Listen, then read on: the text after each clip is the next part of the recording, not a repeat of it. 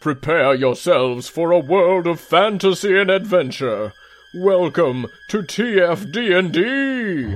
Bo, you are Stonehan the Brobarian, warrior poet laureate of the Wolven Steppes. Casey, you are Blizzite, fifth of twenty, newly emerged from your wizardly chrysalis with a brand new booming baritone. Skulking in the shadows nearby is your trusty trustee, Chongo Many Rips of the Strait of Comptown.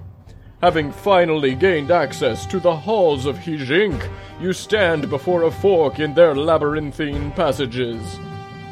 The totems of three long forgotten deities are carved above three tunnels in a manner that suggests hidden meaning.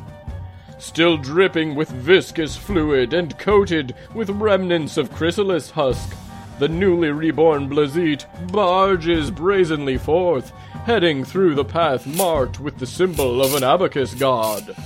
Stonehan doth protest mightily, but Blazit's resolve is too strong, and so our heroes end up marching hand in hand towards what has at least a two in three chance of being their doom.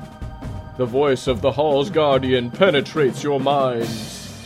You're not, uh, not even going to try to solve the riddle of the dead gods, huh?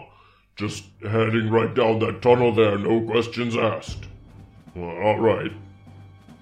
Ornery, omnipresent orators aside, you walk through rough hewn halls for several steps before emerging into a lavishly decorated chamber. Depictions of scribes and ancient counting machines are chiseled into every inch of its columns and walls.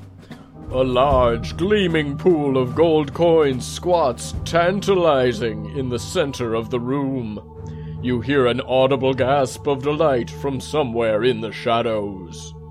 What do you do?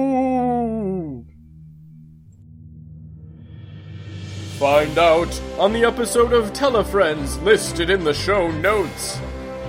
You can follow Telefriends on Twitter at tele underscore friends. TFD&D is made by Rollin Kunz. You can find it on Twitter at TF underscore DND and can summon Rollin by correctly spelling his name R O L L I N K U N Z. And remember, true friends don't need dice.